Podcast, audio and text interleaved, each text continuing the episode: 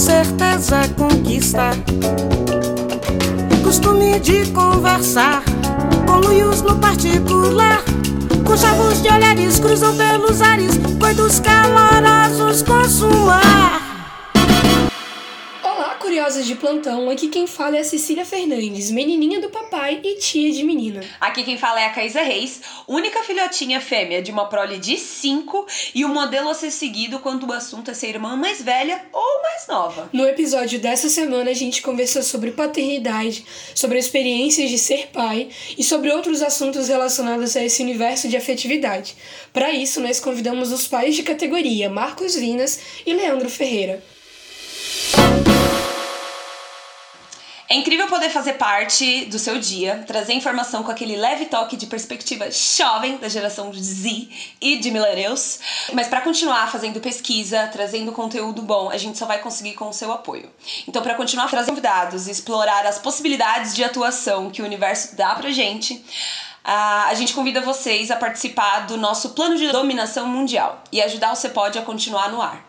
Pelo valor de um cafezinho depois do trabalho, o salgado da faculdade ou 2 Coca 600, um pra mim e pra Cecília, você apoia um projeto independente e a transformação que a gente quer ver no mundo também. Não se esqueça, nós estamos nas redes sociais, nos encontre no Instagram e no Twitter como @oficialcepod. Mas você também pode nos encontrar em contato@cepod.gmail.com. Mais informações de contato e as referências para essa conversa estão no Mundo Mágico dos Links, disponível na descrição de cada episódio. Não se esqueça de apoiar a gente novamente, apoia.se/cepod. Assinantes especiais ganham acesso ao grupo secreto com conteúdos extras, eventos especiais e discussões de aquecer o coração. Mais uma vez, obrigada a todas as pessoas que estão apoiando o Cepod. O nosso caloroso obrigado de hoje vai para o Isaac Nunes e para a Stephanie Caroline de Araújo. Muito obrigada e um ótimo episódio para todos.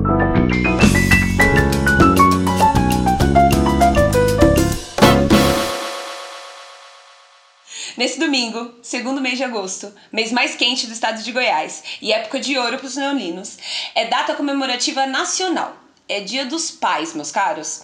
E que para alguns significa gastar com presentes bem pensados e almoção na casa da avó.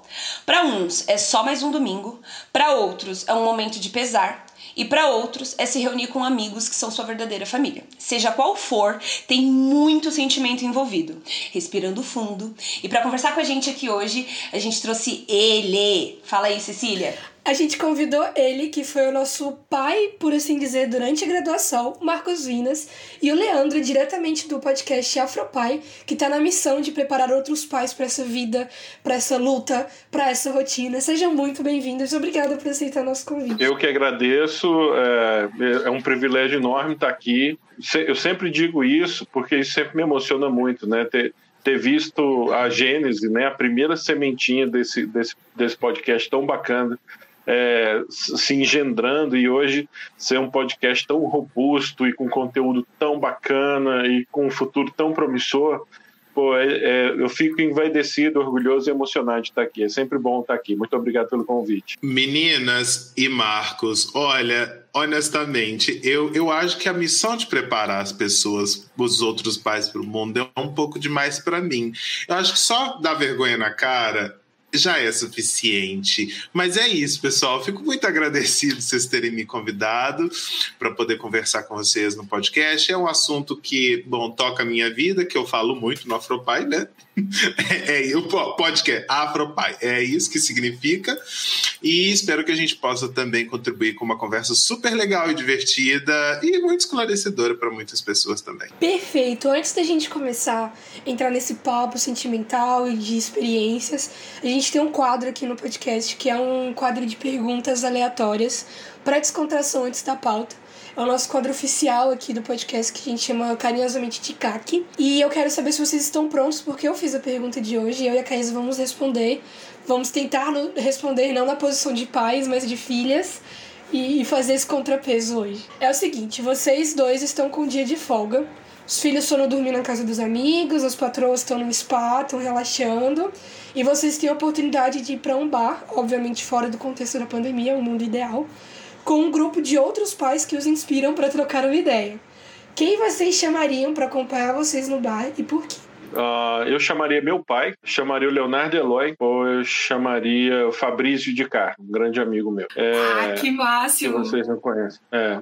São três gerações diferentes de pais e que me inspiram muito ser o tipo de pai que eu sou. Cada um com a sua pegada, né, diferente, né, de todos eles, assim, o mais tradicionalista, o mais difícil é o meu pai, por causa da geração dele. Eu e meu pai somos muito parecidos, então a gente teve um monte de conflito da adolescência até o início da fase adulta, assim, a gente conflitava muito, porque nós somos muito parecidos, né? E a gente hoje não conflita graças a um esforço tremendo da minha parte, porque eu saquei que eu não vou tê-lo por muito tempo, né? Nós somos todos finitos aqui. E o fato de eu ter arrefecido a minha relação com ele, esse esforço que eu faço, compensa muito, porque eu acabo descobrindo um outro cara que morava lá dentro. Discutindo com a minha esposa outro dia desse, a gente deixa de ver, a gente começa a ver os pais da gente como seres humanos, como pessoas, depois da juventude. Antes disso, os pais são coisas que trazem comida, que compram roupa, que pagam contas, que levam para a escola, né? A gente não vê pessoas, né? A gente vê aquele ser, quase um pet às avessas, né? Alguém que gosta da gente, a gente gosta de estar perto ali, que ajuda a gente. Então, essa descoberta tem sido bem legal para mim. E Léo e o Biso são dois caras que me ensinam muito. O Léo foi pai antes de mim, o Biso também. A forma como eles lidaram com a paternidade deles, que foi diferente da minha. A minha foi planejada. A dos dois foi acidental, né? Vendo como eles começaram a tratar e perceber a paternidade, me preparou para a minha. Alice queria ter filho já no 3º ano de casado. Eu estava num pique de carreira, assim, que eu acordava 6h30 da manhã.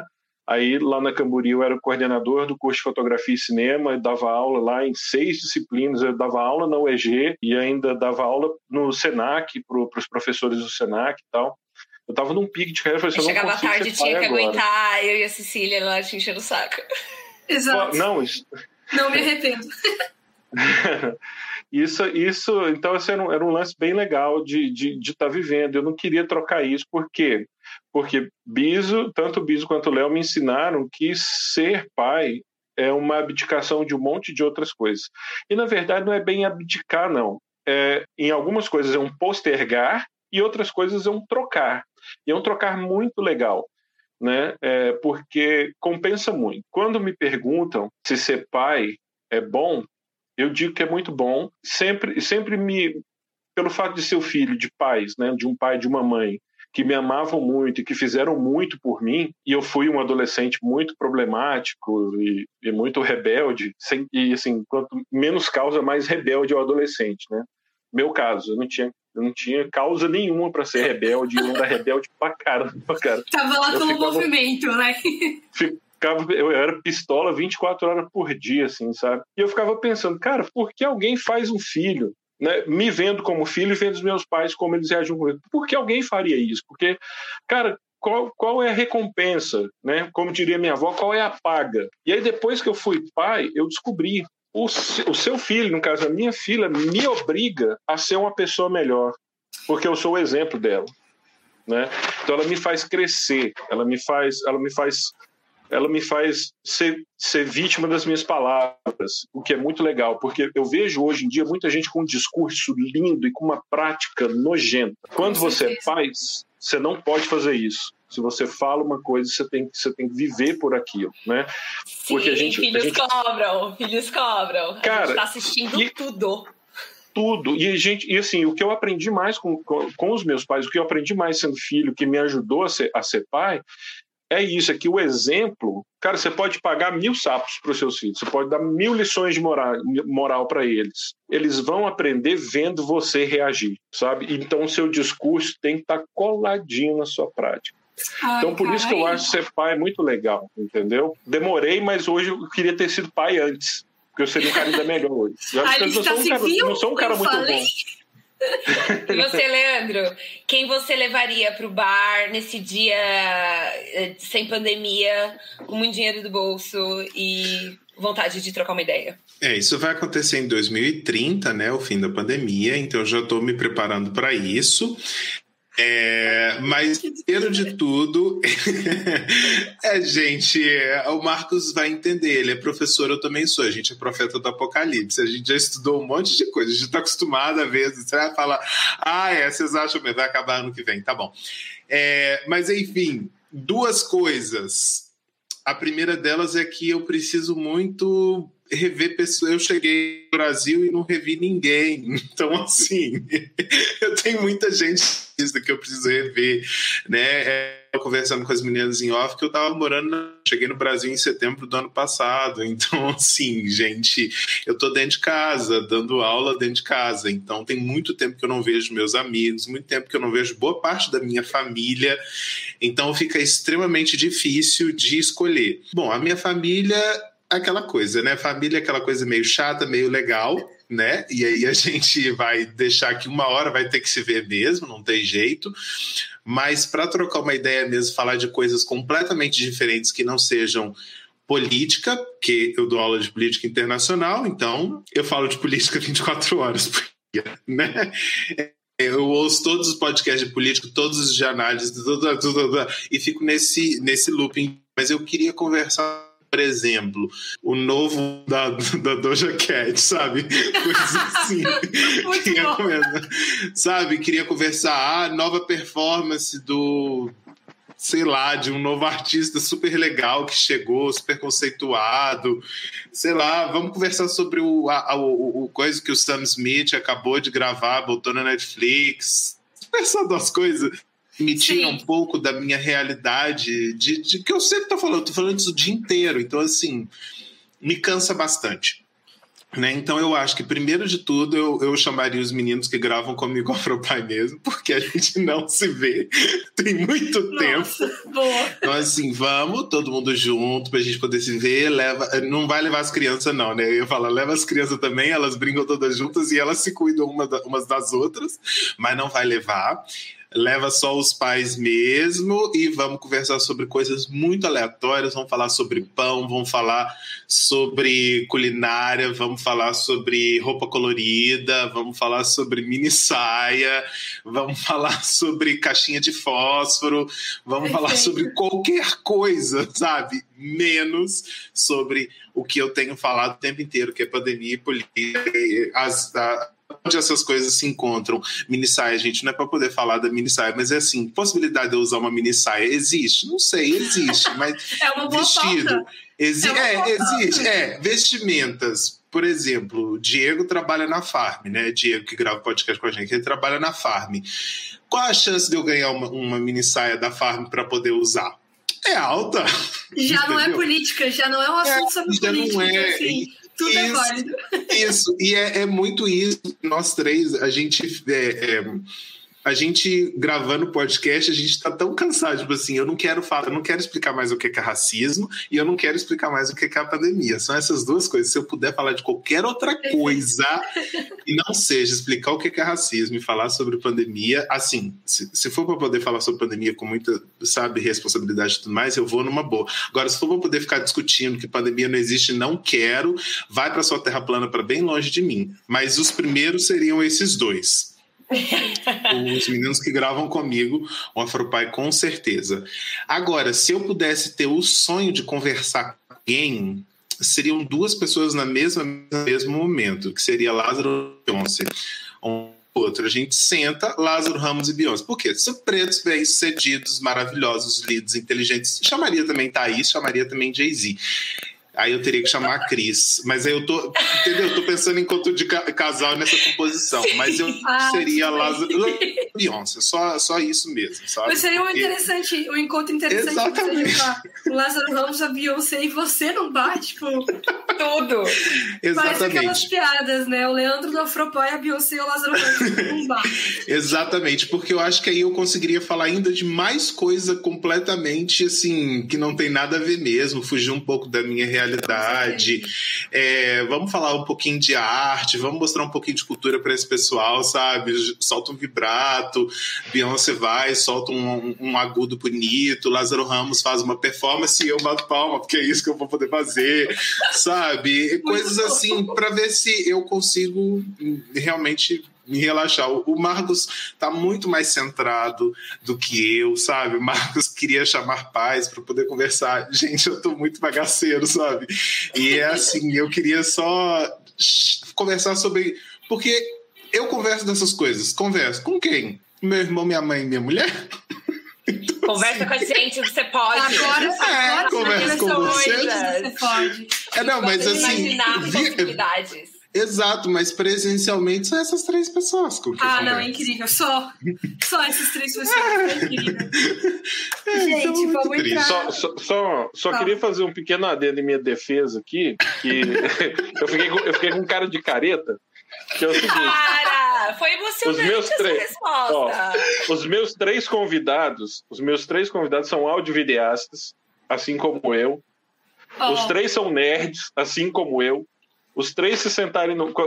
Já aconteceu de nós nos sentarmos lá no churrasco na casa do meu pai. Cara, são 10 horas de assuntos sem fim, assim. Eu imagino. É mega divertido. A gente falaria de um monte de coisas legais. E eu tô muito nesse espírito do Leandro também. Eu tô buscando minha bolha. Eu tô muito de saco cheio da gente estar no século XXI, ter que explicar racismo, ter que explicar que a pandemia existe, ter que explicar que o Bolsonaro é o que o Bolsonaro é. É muito cansativo isso. Eu também estou querendo bolha. Me dá minha bolha, eu quero todo mundo que pensa igual a mim, por favor. Exatamente. Aquele negócio de, saia da zona de conforto. Não, eu quero ela bem confortável, com um sofá super estendido, cerveja gelada.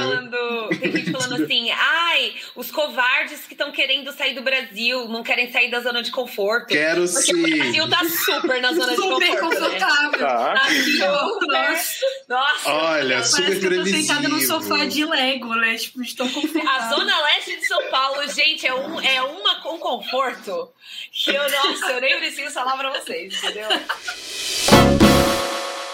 Eu vou trazer o primeiro ponto. A gente trouxe alguns dados sobre a questão da paternidade no Brasil. Saber como é que vocês lidam com essa realidade, o que vocês acham, como é que vocês enxergam isso. De acordo com o último censo escolar realizado pelo Conselho Nacional de Justiça e divulgado em 2013, há 5,5 milhões de crianças brasileiras sem o nome do pai na certidão de nascimento. Esse documento ainda previu que os números variam diante de fatores como classe social, etnia e gênero, indicando que na medida que você analisa populações mais pobres, por exemplo, o número varia em relação à população mais rica. Para a gente começar a nossa conversa, acho que trazer um pouco da realidade de como é que está a situação da paternidade e da filidade no Brasil. Eu quero saber como é que vocês percebem essa relação do brasileiro com o pai ou da paternidade dentro do Brasil no cotidiano de vocês, não só enquanto pais, mas também enquanto pessoas que trabalham com educação e que lidam com diferentes realidades dentro da sala. Muitas coisas, muitas caixinhas. Vou tentar organizá-las todas no discurso. O que acontece? Eu acho que o brasileiro em si, ele lida com a paternidade de uma forma muito ruim, muito mal feita, muito aquém do que poderia ser. E isso eu digo enquanto brasileiro, eu me incluo também, porque é um esforço muito grande que você faz de tentar se desvencilhar de determinados conceitos, valores e aquilo que a gente entende enquanto padrão de paternidade, e tá tudo legal. E não tá tudo legal, né? Muitas das vezes quando a gente tenta se desvencilhar, tenta talvez negar trabalho para poder ficar com o filho, carregar as pessoas juntas porque quer ir com a família toda junta para um determinado lugar, a gente tem uma dificuldade muito grande das pessoas entenderem isso.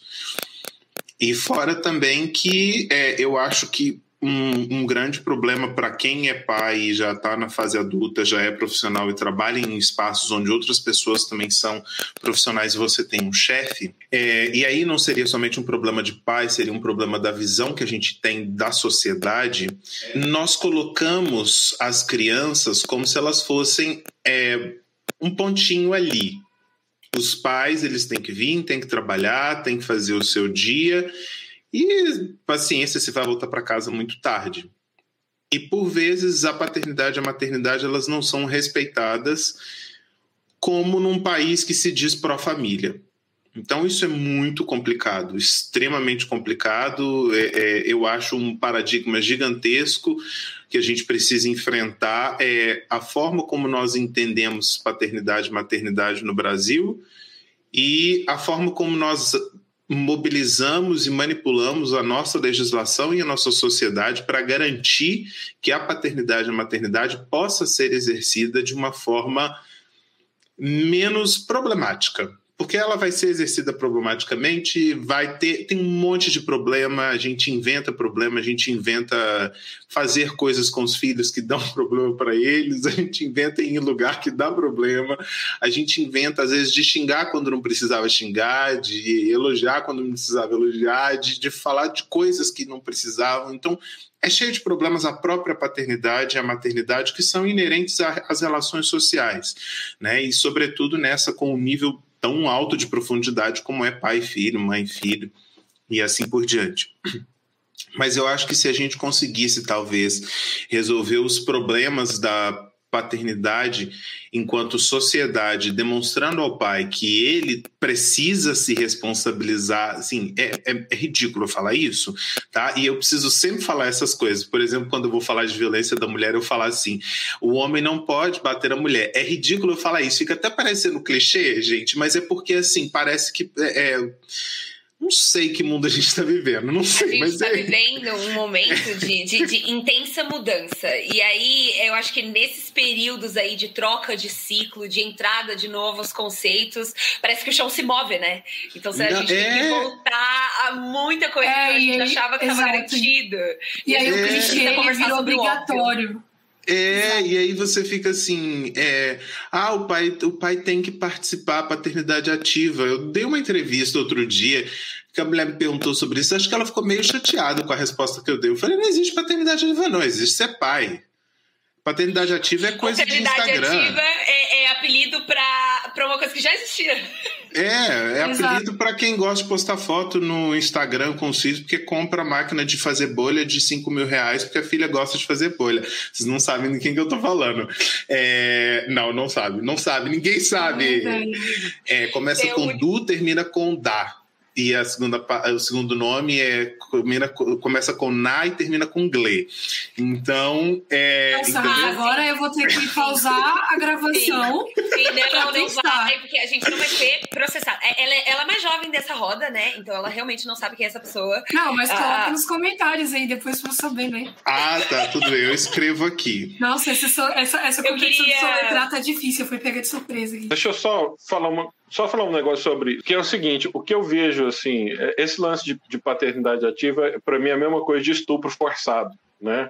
Tipo, é uma coisa inerente, né? Assim, não devia nem explicar, né? Mas o que eu vejo enquanto pai é o lance do machismo estrutural atrapalha demais. Às vezes, até em coisas corriqueiras.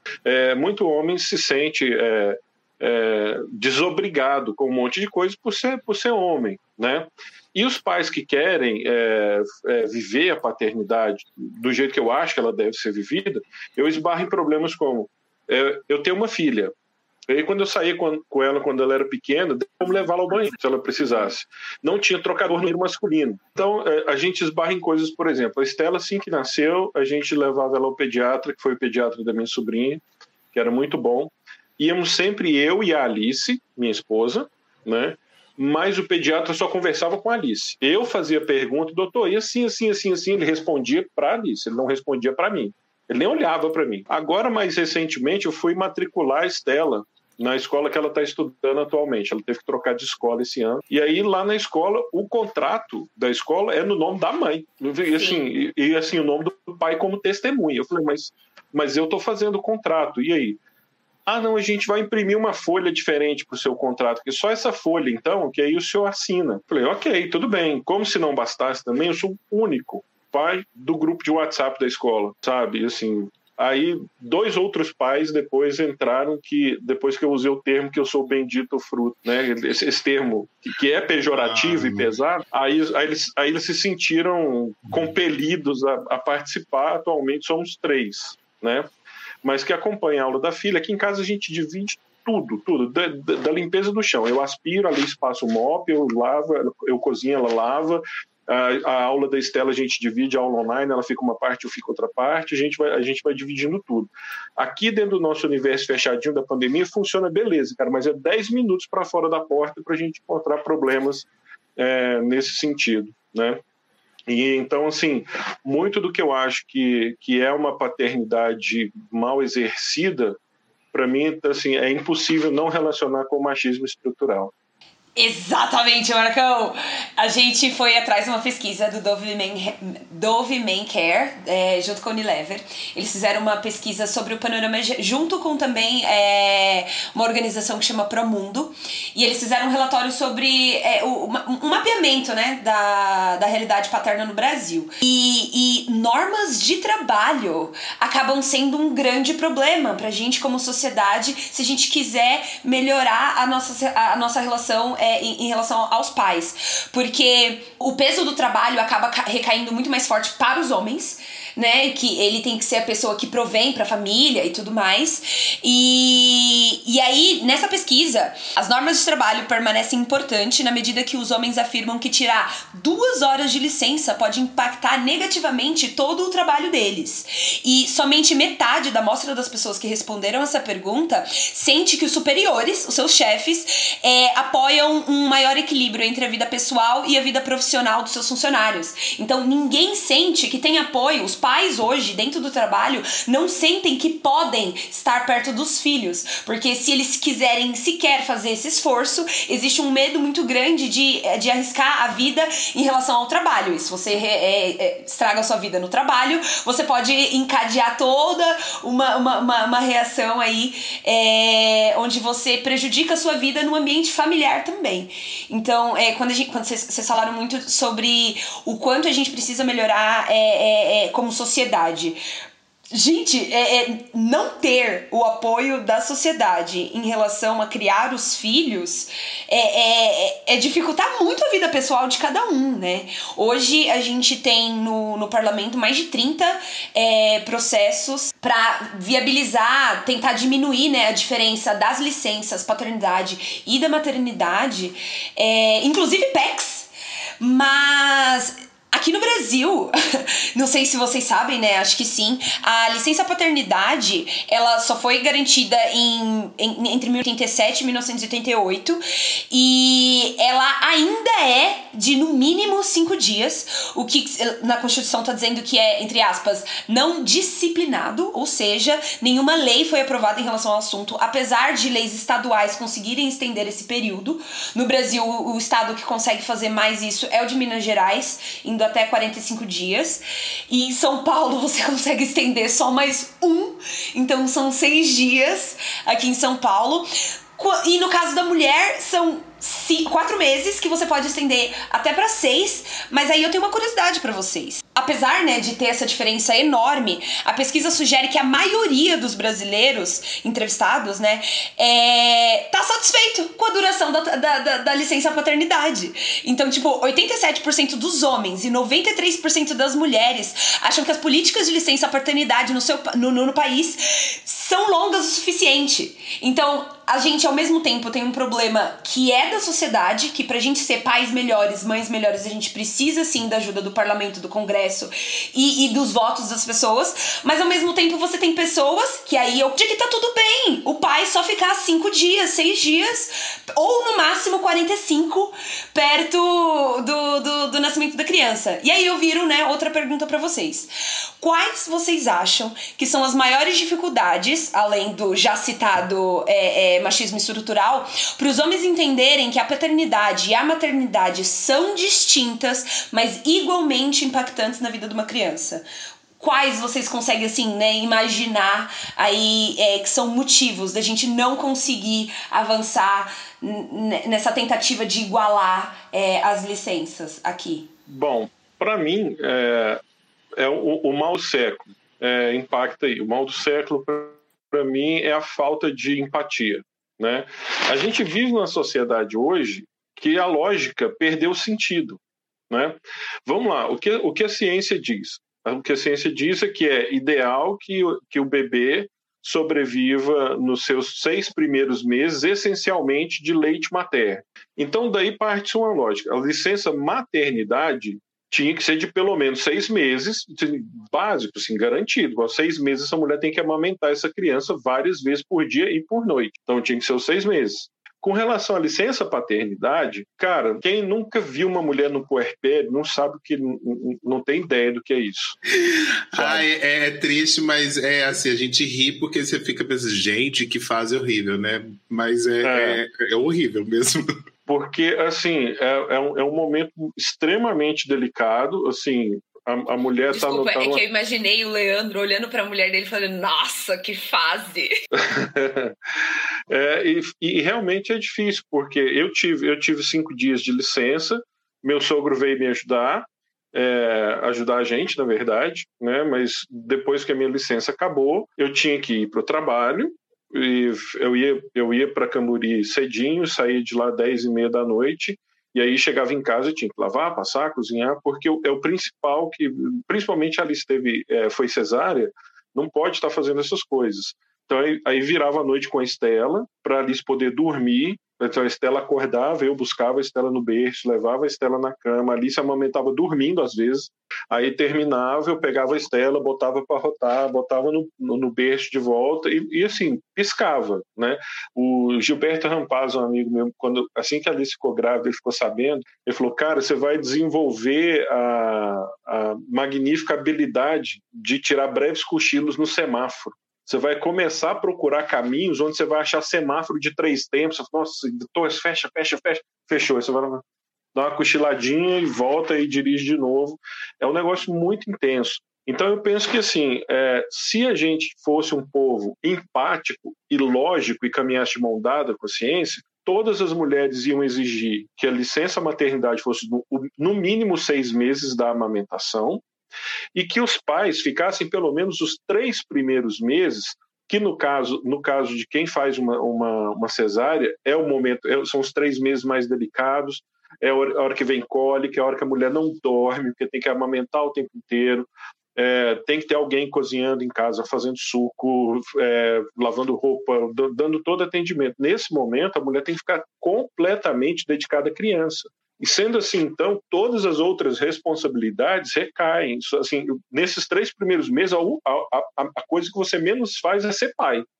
Você lava, passa a cozinha, arruma a casa, trabalha, faz comida, cuida da criança, sabe? Você só não consegue pegar o bebê, curtir, que bonitinho, não, você está sempre correndo, fazendo alguma coisa. E essa parte é da mãe. Então, assim, falta as pessoas terem empatia, entenderem a ciência, que esse prazo é importantíssimo, tanto para um quanto para outro, sabe?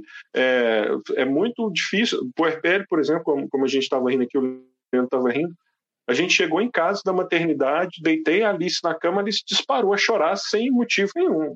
E assim, por que você está chorando? Não sei, não sei. Eu falei, pô, então é melhor eu ficar na minha, vou ficar calado aqui, não vou falar nada. Porque se ela não assim sabe, mesmo, são choros aleatórios, são noites que acordam, meu Deus, ele é lindo demais, e a lágrima escorrendo, ele é lindo demais, meu bico do peito tá saindo, mas ele é muito lindo, eu quero que ele pare de mamar, mas é muito bom da mamar. É uma coisa muito louca, gente, sério. A gente acompanha de longe, você fica meio assim, sem saber mesmo se a pessoa com quem você tá gente, o que aconteceu? Porque a gente não tá dentro da pessoa. Mas desculpa, Mar. Não, é exatamente isso mesmo. E você tem que virar, você tem assim, nos Estados Unidos chamam essa fase em inglês de nursing, né? E é isso mesmo, você tem que ser meio que enfermeiro mesmo, sabe? Aí eu tinha que ir atrás do creme certo, que tipo de técnica a gente tinha que usar para... A Estela mamava muito, então a Alice teve algumas feridinhas no mamilo, de tanta Estela mamar, né? Aí descobri que o sachêzinho de camomila ajuda. Aí você vira a tia do chazinho, do creminho, sabe? O rei da farmácia. Você se debruça sobre um monte de coisas que você pode fazer para dar aquele suporte. Várias pomadas.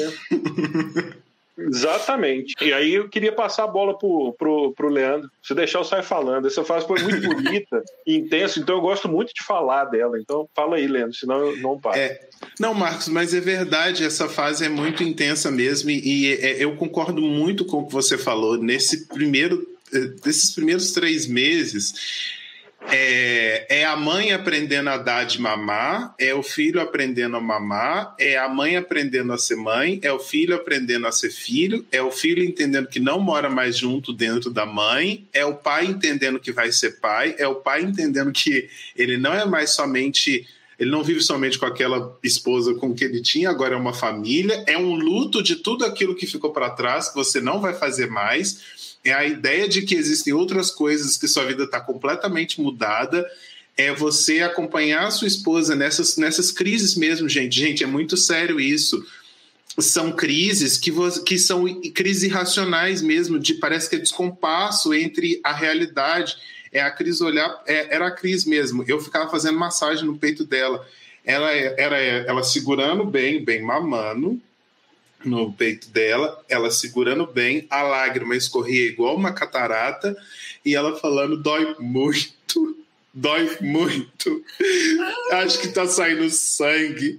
Mas eu quero muito dar de mamar. Porque olha essa carinha, que lindo. Ele mama muito bem. É assim, gente. Juro, é assim o tempo inteiro.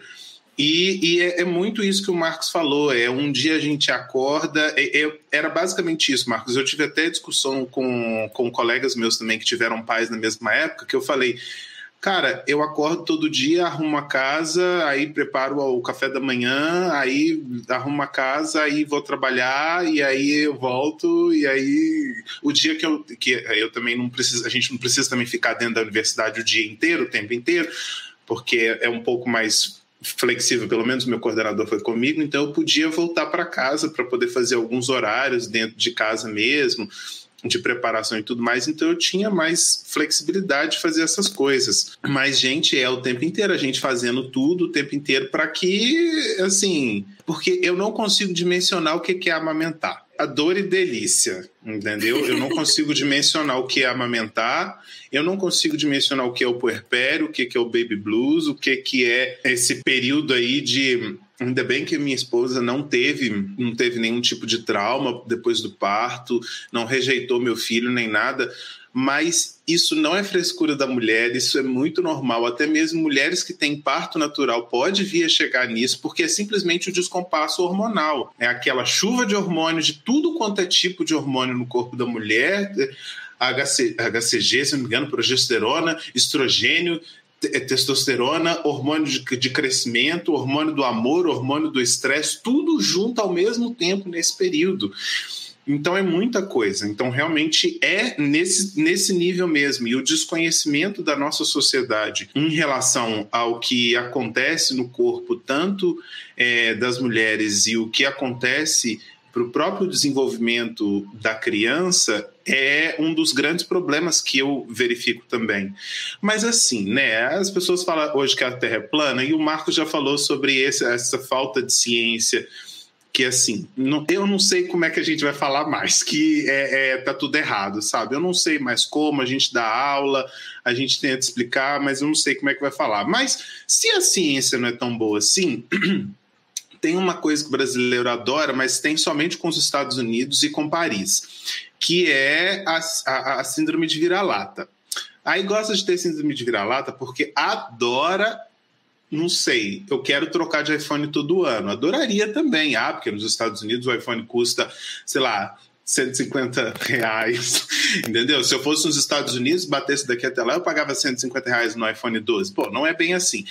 Nos Estados Unidos tudo é muito mais seguro, tudo é muito melhor. Lá não tem racismo. Lá... Acho tão engraçado esse pessoal. Lá, a democracia mais desenvolvida do mundo. Acho tão engraçado. Lá é o país de maior liberdade. Não sei, sabe? Mas eu não sei o que é isso. Mas existem alguns outros países... que seria interessante a gente ter uma síndrome de vira-lata que tem direitos de pais e mães, como os países nórdicos de maneira geral, Alemanha, Dinamarca, Suécia, Finlândia, Noruega, a gente deveria ter uma síndrome de vira-lata e pensar assim, por que a gente não pode montar umas leis assim que permitem que pais e mães fiquem um ano dentro de casa no primeiro ano de vida, né? Por que não pode? Aí você quer dizer que você tem um ministério da Damares, que eu não sei qual que é o ministério dela, eu sei, gente, mas eu não sei qual que é o ministério dela, entendeu? A Damares... Ela tá lá ou não tá, tanto faz. Então não sei qual que é o Ministério da Damares. O Ministério dela tem um nome, né? Mas o que ele faz a gente não sabe. Ninguém sabe o que ele faz, ele tá lá, ele parece ser muito legal e os bolsonaristas adoram. Então parece que é bom pra eles, né? Mas o Ministério da Damares, ele podia pegar assim umas leis, não sei, uma lei de melhorar a qualidade de vida de pais e mães, de forma que eles tivessem, por exemplo, desconto pra comprar cadeirinha, desconto pra comprar carro, ou desconto para poder comprar uma madeira, ou desconto para poder ir no mercado, descontos assim, sabe? Porque a gente vive num mundo capitalista e, assim, até que se mude a forma como nós entendemos, a gente precisa pagar pelas coisas. Então, assim, enquanto esses países, como disse um colega meu, se você é solteiro, você não tem benefício nenhum na Alemanha. Por isso que eles começam a fazer filho logo com 20 anos de idade. E é engraçado essa questão, Leandro, eu vou te interromper rapidinho, porque eu acho engraçado que a gente não precisa ir tão longe para pensar... Não, o Uruguai pensa isso políticas. Também. Não, dentro do Brasil, por uma questão cultural, a gente falou sobre isso no episódio 33, onde a gente conversou com a Letícia Yancan, que ela é mulher Merri, e aí ela fala que dentro da comunidade Karaô, as mulheres passam... Eu super abri esse episódio para falar elas disso. Elas passam 6 meses ou mais... de resguardo, e não é só a mãe, o filho, os avós, o pai também, eles não caçam, eles não fazem nada, a comunidade inteira se junta para servir aquela família e ajudar naquele período, e aí nesse episódio... Entra também uma palavra que o Marcão estava falando de nursing, eu adoro usar essa palavra em inglês, que é o nurture, né, que é onde você está nutrindo aquela família. Então, toda a comunidade para nutrir essa criança nos primeiros meses de vida, que não são só 6 meses. E o pai tem papel igual. E aí a Letícia, ela conta pra gente que é lindo, acontece, existe há décadas e vai continuar existindo, mas a partir do momento que a família dela teve que vir para a cidade, isso tudo acabou. Ela perdeu todos esses direitos, ela não podia...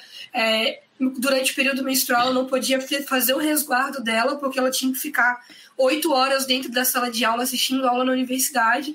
Então, assim, a gente vê que não importamos políticas externas que são muito úteis, mas, ao mesmo tempo, a gente não tenta fazer as coisas dentro das comunidades, né? Tipo, a gente não respeita as tradições do nosso país também. Então, é meio que para todos os lados que a gente olha, é muito difícil.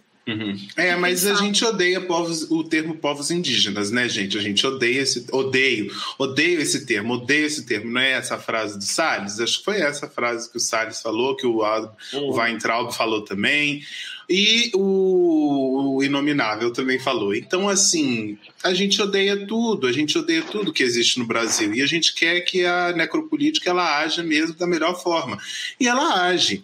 Bom, só para poder encerrar, a gente consegue ter boas políticas para quem tem dinheiro, para poder garantir que seus filhos tenham, que, por exemplo, você vai fazer um parto natural, que tenha respeito pelo seu filho desde o primeiro dia de nascimento, respeito pela família com a qual onde ele vai estar, que a gente pode pagar por determinados benefícios e privilégios de ter... Uma babá por turno. Exatamente. Uma de manhã, uma tarde, uma noite, uma de madrugada. Exatamente, você pode pagar para poder ter um carro, porque carro também não é uma coisa que está barata no Brasil. Você pode pagar para poder ter um carro, pode pagar para poder ter um assento super confortável que nem movimenta. Você já viu desse, Marcos? Que ele fica parado assim, aí o carro vai andando e ele não fica batendo assim. Pode pagar por coisas assim e tá tranquilo, sabe? E aí, quem não pode pagar, que se diga que a mãe, as mães que são solos e aqueles que são criados dentro da favela, né, que são, em sua maioria, pretos e pobres, são tudo marginal mesmo, tudo sem futuro, e tá tranquilo. Então, assim, o Ministério da Damares teria muito trabalho, mas eu não sei o que o Ministério dela fala sobre, né? Eu não sei se o Ministério dela... A gente nem usa censo, né? Que é uma coisa... A gente não usa censo, né, gente? Que é uma coisa muito ultrapassada. Ninguém usa isso. O Eurostat não tá lá na Europa à toa, né? Eles é que fazem muito cálculo estatístico de pessoas, de gente que tá nascendo, morrendo. Isso é bobagem. É boa política pública, boa é a política pública que eu acho que é boa, né? É essa que é boa. E aí tá ótimo. Esse é o Brasil. Gente, então assim... vocês acreditam, porque eu vi vocês, tipo, A pergunta foi como a gente pode, né? Porque eu, ao contrário do Leandro, acredito que a gente pode imaginar situações possíveis aí pro futuro do Brasil. E vocês falaram desse momento, né? Da licença paternidade, de estar perto da criança e da mulher e tal. Vocês acham que uma solução... porque tem outra coisa também. Apesar do benefício estar aí, né? Quase 80% da galera que tem direito à licença paternidade não tira. Então tem muito homem que, apesar de saber que pode pelo menos ficar uma semana perto do filho que acabou de nascer, não vai. E você falou muito do desconhecimento desses primeiros meses e desse processo. Então, aproximar o homem desse... explicar mais, explicitar mais esse processo de cuidado, não só da mãe, da criança, mas do ambiente. Isso eu também não tinha no meu radar, que vocês... vão ter que cozinhar enquanto a pessoa tá lá prostada. Eu não tinha, mas com certeza ele deve ter feito, porque não tinha outra pessoa. E minha mãe teve 3 crianças, uma perto da outra. Eu não sei como que ela conseguiu, porque eu e meus irmãos hoje a gente tem quase a mesma idade. Então, é um período que é extremamente descolado da realidade do homem que a gente pinta por aí. Não é... Então, assim... Como que a gente aproxima isso de uma realidade que o homem nem imagina? Ele nem imagina, tanto que nem faz o esforço de estar perto, porque eu tenho certeza que se os homens fazem ideia da dor, do sofrimento, do pesadelo que é esse período, vocês acham que melhoraria? As pessoas teriam essa... Homens, não digo, né? As pessoas, os homens, se aproximariam mais desse momento se eles tivessem mais contato com esse tipo de situação? Eu acho que demora um tempo ainda. Como foi dito aqui, acho que foi você que falou, Caísa, que a gente está num momento de mudanças. E eu vejo que eu sou parte dessa mudança. Meu pai é de uma geração que a função do pai é pôr comida em casa e pagar a escola. Meu pai, por exemplo, passou o tempo todo assim, agora já meu pai está com 74 anos, que ele sacou um negócio que, por exemplo, eu saquei antes porque eu li a respeito, eu busquei saber. O recém-nascido, até por volta do 8º, 9º mês de vida, ele acredita que ele é a mãe. Ele acredita que a voz dele é a voz da mãe, porque ele veio de dentro dela. Então, o amor do filho e da mãe, ele é instantâneo, natural, inerente a um elo muito forte. O pai é só um Zé Ruela qualquer. A gente não é ninguém para os nossos filhos quando eles nascem. Então, o pai tem que conquistar esse espaço. A gente tem que correr atrás para criar esse elo que não é natural da gente. O filho não saiu de dentro da gente, né? Então, assim, enquanto a gente vê... Eu tenho um amigo, por exemplo, o pai dele uma vez contou uma história e assim, eu acho engraçado, essa geração do meu pai e do pai desse amigo meu, que é a mesma geração, eles fazem coisas maravilhosas do ponto de vista dele e acham fantástico. Meu pai falou uma frase uma vez assim: você me chamar de machista é um absurdo, eu até deixei sua mãe trabalhar, sabe? Aí, e assim... Coitado, mas assim, eu entendo o lado dele. Ele se esforça, entendeu? Assim como eu me esforço hoje, é difícil não ser machista, sabe? E eu me esforço muito, eu sei que ele está fazendo a parte dele, mas esse pai desse amigo meu dizia assim, cara, era tão difícil com as crianças em casa que eu chegava, eu ia dormir no Fusca lá fora para eu poder dormir, para eu poder trabalhar no outro dia. Eu falei, pô, você acha isso louvável, cara? Eu passava a noite acordado, cara, limpando minha filha, trocando fralda, levando ela pra mamar, fazendo ela rotar, porque eu tava lá participando. Eu não fui lá no Fusca dormir, não. E isso é legal, cara. Acredite se quiser, é muito difícil, você fica muito cansado o tempo inteiro, mas eu volto e digo, cara, se me deixar, eu falo sobre essa fase, assim, horas. Porque é uma fase de grandes mudanças pra gente. Então, assim, passo 1, livrar do machismo estrutural. Isso é muito difícil, mas você tem que estar disposto a lutar contra ele e exercitar a empatia. Leia um pouquinho, cara, que uma cesariana não é simples. Um parto normal exige muito da mulher. Qualquer parto exige muito da mulher. E depois disso, a mulher vira um estabelecimento alimentício, né? Ela vira um restaurante de criança. Ela não serve para outra coisa a não ser amamentar a criança, né? Porque nem carinho nela consegue fazer. Ela vira um restaurante de bebê. Cara, não é fácil para a mulher. sabe? Por isso que eu não culpo, eu amo ser pai, minha esposa ama ser mãe, e a gente tem muitos amigos, minha cunhada, por exemplo, que assim, é uma irmã para mim de verdade, não quero ser mãe de jeito nenhum, bato palma, isso não seja, não seja. Eu não sou daqueles que acho que todo mundo é obrigado a ser pai e ser mãe, não, porque tem que querer, cara, não é fácil. É muito massa passar por isso, mas você tem que querer. Se você não quiser, cara, você vai estar entrando na maior latada da sua vida, a criança vai sofrer, você... Grandes coisas boas podem acontecer, né, Leandro? Mas a gente sabe pela história que a é probabilidade raro, né? Vai contra. Vai contra, né? A probabilidade é que você vai ter problemas com a criança, problemas com a esposa, problema com o marido, né? Então, assim, não force. Se você quer ser mãe, seu marido não quer, largue o seu marido e procure outro que queira ser pai. Não force seu marido a ser pai. Ou seja, mãe solo, tá ligado? Isso. É difícil, mas é possível. Então, assim, fazer as pessoas se conscientizar, a minha geração é um pouco mais fácil, eu acredito que a geração que vem vai ser um pouco mais fácil ainda, né? Eu torço para que seja, na verdade, né? Se esse obscurantismo não tomar conta de tudo e a gente continuar nesse retrocesso de voltar 200 anos por dia, né? Que é o que a gente tem feito, uma velocidade assim, terrível de retrocesso. Crianças morrendo de sarampo, pessoas morrendo de gripe, gente. Olha que coisa. Pois é muito... Ah, cara, é o começo do século. Pois é, e assim, eu tendo a torcer, né? Mas assim como o Leandro falou, a gente que lê muito, principalmente quem, assim como eu, que gosto muito de política, estudo política, a gente estuda muita sociologia, cara, a gente sabe que o caminho não é legal. Sabe? A gente não é. Sabe?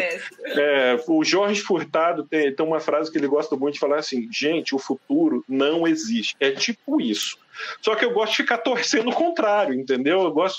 Nesse ponto eu sou negacionista, eu gosto de torcer, não, cara, vai dar certo, uma hora vai surgir alguém, vai surgir uma ideia nova, as pessoas vão gostar de ser pai, gostar de ser mãe, os empresários vão entender que, olha, pai e mãe precisam ficar juntos, se eu não me engano é na Alemanha. Na Alemanha, acho que é na Alemanha mesmo, a licença paternidade ela é autodeclarada, o pai decide. Eu falei, eu vou ficar X meses, não, agora deu, tá bom, tô voltando pro trabalho, sabe? Eu vou ficar um ano, agora eu volto, sabe? É o pai que determina, né? Então, assim, como falou o Leandro, tem outros exemplos que a gente podia estar pegando aí para aplicar, que ajudaria, eu acho, a mudar um pouco esse aspecto. Né? Uhum. Mas o lance principal é a empatia e o machismo estrutural, é o que mais atrapalha. Eu acho que a gente está com vários problemas aí para poder resolver nessa rodada, nessa quarta da história, e eu acho que a gente está se encaminhando para um momento onde ou a gente resolve ou a gente resolve, né? São muitos os problemas juntos que se acumularam em pleno 2021, sabe? É muita coisa mesmo. Se você para poder botar na lista os problemas globais que nós estamos observando, são muita coisa que a gente está observando, muita coisa está realmente acontecendo, muita coisa está se desenhando e se apresentando que virá acontecer e com grande probabilidade de acontecer. E então eu acho que nós precisamos colocar na cabeça, enquanto sociedade, que nós precisamos ser agentes de mudança. E ser agente de mudança, assim, começa muito dentro de casa mesmo. Literalmente, começa com essa mudança de perspectiva e comportamento em relação ao que nós entendemos enquanto família, começa com essa mudança de perspectiva, o que nós entendemos enquanto masculinidades possíveis, feminismos ou feminilidades possíveis, o que a gente entende enquanto infâncias possíveis, o que a gente entende a nossa relação com a criação desse núcleo familiar, que o núcleo familiar lindo, que a Damares adora, ele não existe, ele é criado discursivamente, que... O filho não vira gay porque ele... Assistiu, não sei, como é que vira gay? Assim, então tá bom.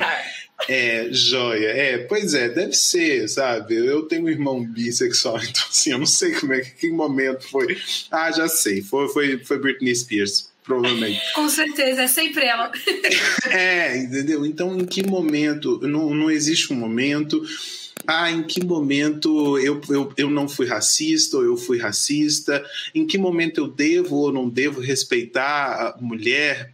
preto, pobre, LGBT e assim por diante. Não devo. Em que momento... exatamente, não devo. Em que momento... essas discussões precisam estar afloradas, mas elas precisam ser muito orientadas a partir da sua realidade, assim, de onde seu braço toca. Porque é onde seu braço toca que você tem total competência de manipular a realidade. Porque isso vai necessariamente depois, né, com essas perspectivas bem estabelecidas, isso vai depois dar base para a gente poder escolher política pública ou planos políticos para garantir, e aí fala um institucionalista neoliberal, que as pessoas dizem que eu sou, o plano político, as instituições, o funcionamento, a como a gente entende que a sociedade vai funcionar, quais são as normas, regras e leis que a gente quer para a sociedade, né? Não, e para isso a gente vai ter que conversar bastante sobre isso. Tá vendo? Tem um pouco de esperança dentro de você, Leandro. Pois é, não tem nenhuma esperança, não. Eu acho que os seres humanos... Eu acho que isso não é porque não é muito sobre esperança, não. Antigamente falava-se muito que a gente precisava amar a Deus sobre todas as coisas e ao próximo como a si mesmo, que a gente precisava fazer caridade, precisava fazer essas coisas. Galera, a caridade é assim, não seja LGBTfóbico, não seja racista, não seja misógino, não bota fogo em indígena, não... É essa a caridade que vocês precisam, tá entendendo? Não é sobre... eu vou fazer uma caridade amanhã na rua, vou passar alguém, jogar uma moedinha de R$1, pronto, tá feito, vou pro céu. Vai sim, tomara que vá. Porque eu sei que eu não vou, eu tenho consciência de que eu não vou. Eu tenho consciência de que o que eu ainda faço é muito pouco fácil a sociedade que eu quero criar. E eu queria que as pessoas entendessem que o começo da educação, o começo da mudança, o começo dessa desmistificação do avanço desse obscurantismo é esse reconhecimento de que as coisas são muito mais materiais, assim, são muito na distância do meu braço, é ser gentil com quem está do seu lado, é reconhecer as habilidades das pessoas que estão do seu lado e menos sobre amar a Deus sobre todas as coisas, é o próximo como a si mesmo. Tá, vá lá, se você quer usar isso enquanto orientação de vida, super legal, cara. Mas não faz arminha pro ar, entendeu? É incompatível. Evangélico fazendo arminha, é um negócio... Não queria. Não fui eu quem falei, tá? Pessoal que me ouve, sabe? Não tem nada a ver com isso. Entendeu? Porque eu acho que como a gente consegue é na base dessas identificações. Não é mais ir na igreja, não é mais dar dinheiro pro santo, não é mais... Não, na verdade, nunca foi sobre isso, né? Aí, entrando dentro da parte religiosa ou de cristã, nunca foi sobre isso, né? Jesus Cristo nunca falou que era para poder ir na igreja, né? Ele falou que era para a galera chutar o templo do dinheiro, né? Ultracomunista. Ele falou, tu é rei, mas eu sou... Tu é rei aqui, meu amor, mas eu sou rei lá em cima. Tu acha que essa vida... Você acha que só tendo dinheiro tá ótimo? Não tá, não. Entendeu? Vai bater pedra em todo mundo? Não vai. Você sabe qual que é o problema? Vocês estão atirando pedra nessa prostituta aqui? Vocês todos estavam comendo ela. E aí vocês estão com o quê? Consciência pesada, né, meus amores? É Deus agora. Entendeu? Isso é um negócio interessante que eu vivo dizendo, porque pelo fato de ser ateu e ao mesmo tempo um grande admirador de Jesus Cristo, da figura histórica de Jesus Cristo. Nossa, Marcos, a gente precisa ser mais amigo. Assim. Pai, estamos aí. Amigo é um negócio que eu não recuso. Vou chamar o Leandro pro meu bar. E aí, por exemplo, eu fico vendo esses cristãos sendo tão menos cristãos que eu, que sou ateu, sabe? Que ver Jesus Cristo falar, todos são iguais aos olhos do Pai. Para mim, todos são iguais, ponto. Não tem olhos do Pai. Todos, o cara falou, gente, somos todos iguais. Então, se você não quer ser apedrejado, cara, não apedreje ninguém. Gente, o papo tá muito bom. E como a gente tá falando aqui sobre... dicas práticas e mudanças que a gente quer ver na sociedade, a gente gosta de encerrar os episódios deixando uma tarefa de casa para os nossos ouvintes, uma indicação cultural de livro, filme, série Canal do YouTube, página do Wikipédia, vale tudo, para poder engrandecer o pensamento crítico dos nossos ouvintes. Então eu quero saber o que você, Marcão, pode me indicar. Eu, sinceramente, eu não agora de pronto, assim, eu li bastante coisa e muitas delas estão aqui na prateleira. Mas eu acho que, assim, o mais importante que eu queria passar, o que eu mais aprendi nos livros e nos artigos que eu li é o seguinte... É o que eu já comecei a falar mais cedo. A gente aprende pelo exemplo do pai. Eu não sei a sexualidade da minha filha ainda, sabe? Mas eu queria muito que, se ela fosse heterossexual, que ela escolhesse um cara, e se ela quisesse ter filho, um cara para ser pai como o pai que eu fui. Presente, ativo, que estava lá por ela, que torceu por ela e que cuidou, né? Então, eu queria mais deixar essa mensagem de que seja... para o seu filho, o que você queria ter sido para o mundo que você vive hoje, né? O mundo que a gente vive hoje é o mundo desses filhos que não foram muito cuidados pelos pais, que sofreram muito com a questão do machismo. Ok, a mulher sofre com o machismo muito, milhões de vezes mais do que o homem, mas o homem também sofre com isso, né? De alguma forma, né? Então, assim, seja o exemplo, porque o seu filho é o próximo passo dessa história, né? Quero mais deixar essa mensagem, que o resumo é isso: o mundo só vai mudar se você fizer um bom trabalho em casa, sendo uma boa pessoa, mostrando o exemplo para o seu filho vai crescer assim. Por isso eu acho que tem uma chance dessas novas gerações discutirem melhor política, se a gente falar de política em casa, como eu falo com a minha filha, que ama ir bater panela no panelaço. Ela, quando tem panelaço, ela já fica toda alvoroçada e que já pega a panelinha dela, que ela tem um kitzinho de brinquedo aqui e vai, entendeu? Nossa, tem. Não, Revolucionou. Você dá panela de brinquedo para sua filha? Sim, para ela fazer panelaço. Cara, e a Estela tem carrinho, ela curte demais fazer futebol, sabe? A gente não tem disso aqui. A foto de capa do meu Instagram somos eu, Alice e a Estela na passeata do Ele Não, a Estela fazendo assim, ó, com o dedinho. Ai, né? Gente, que tudo! Então tem... Depois dá uma olhada lá, eu não mudei, né? A minha foto de capa do Facebook somos nós três nesse momento. Então é assim, cria seu filho desse jeito, cara, que ele vai fazer um mundo melhor lá na frente, pro seu neto. Perfeito. E você, Leandro, o que você pode me indicar? Eu indico 3 coisas. A primeira delas é que, você quer começar a mudança, pega uma droga bem pesada, né, que te deixa muito para baixo, é superior a crack, que chama Afropai. A gente discute coisas muito delicadas no podcast, tá? É porque às vezes as pessoas...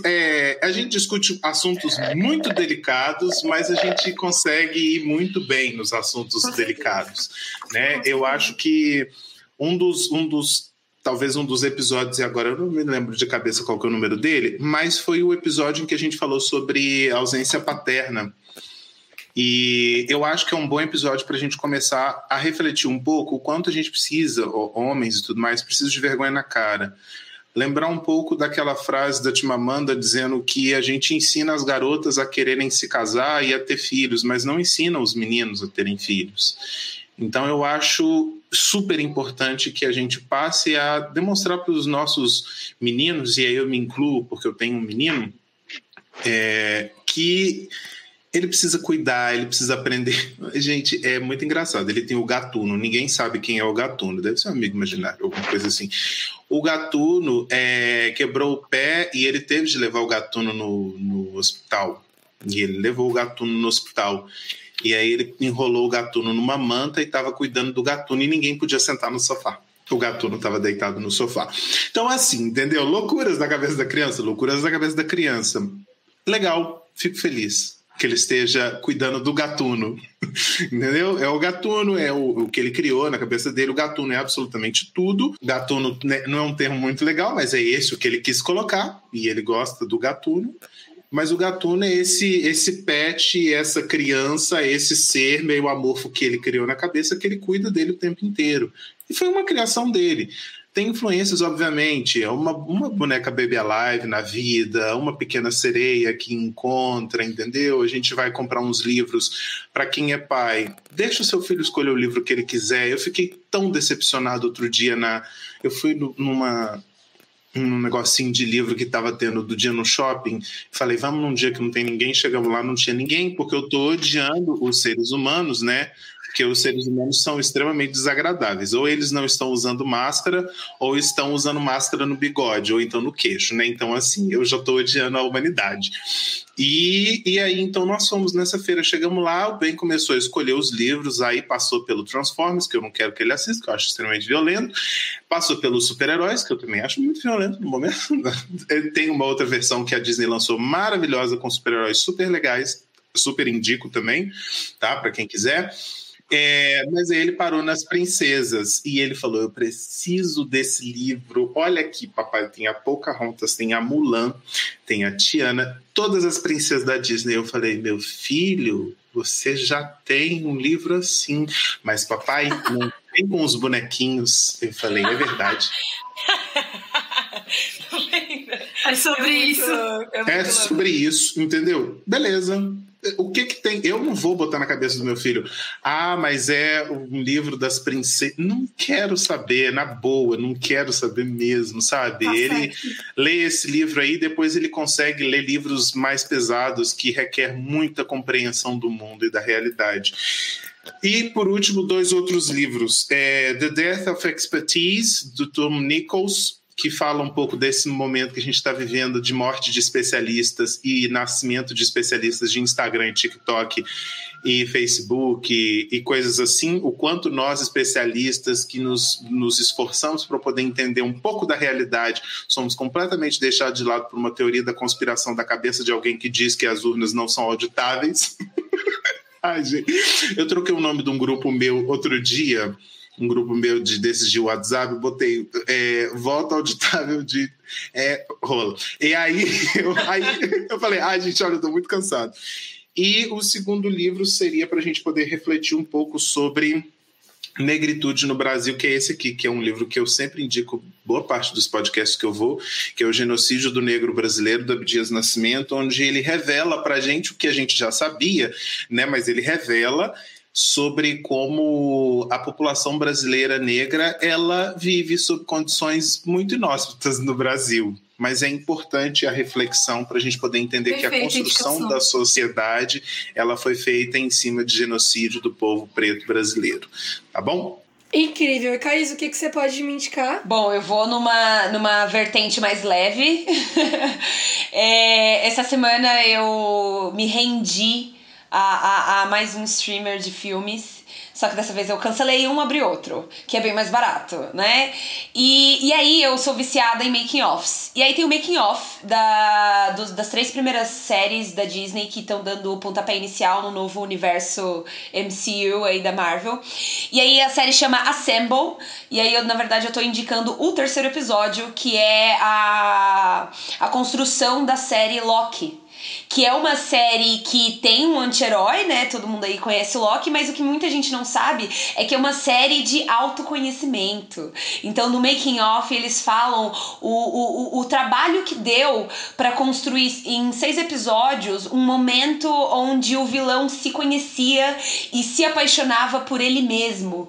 E é um episódio aí enorme, de 1 hora e pouco. É um Making Off, tem vários spoilers sobre a série, então eu recomendo que você assista a série primeiro, né? Depois vai assistir o Making Off, mas esse podcast sempre vai levantar a bandeira do autoconhecimento, essa coisa de se apaixonar por si mesma é incrível, e tem a narração do Tom Hiddleston, que torna a coisa muito mais impactante. Não machuca ninguém, né? Exatamente. Exatamente, então fica aí minha indicação, o episódio de Assemble, Loki.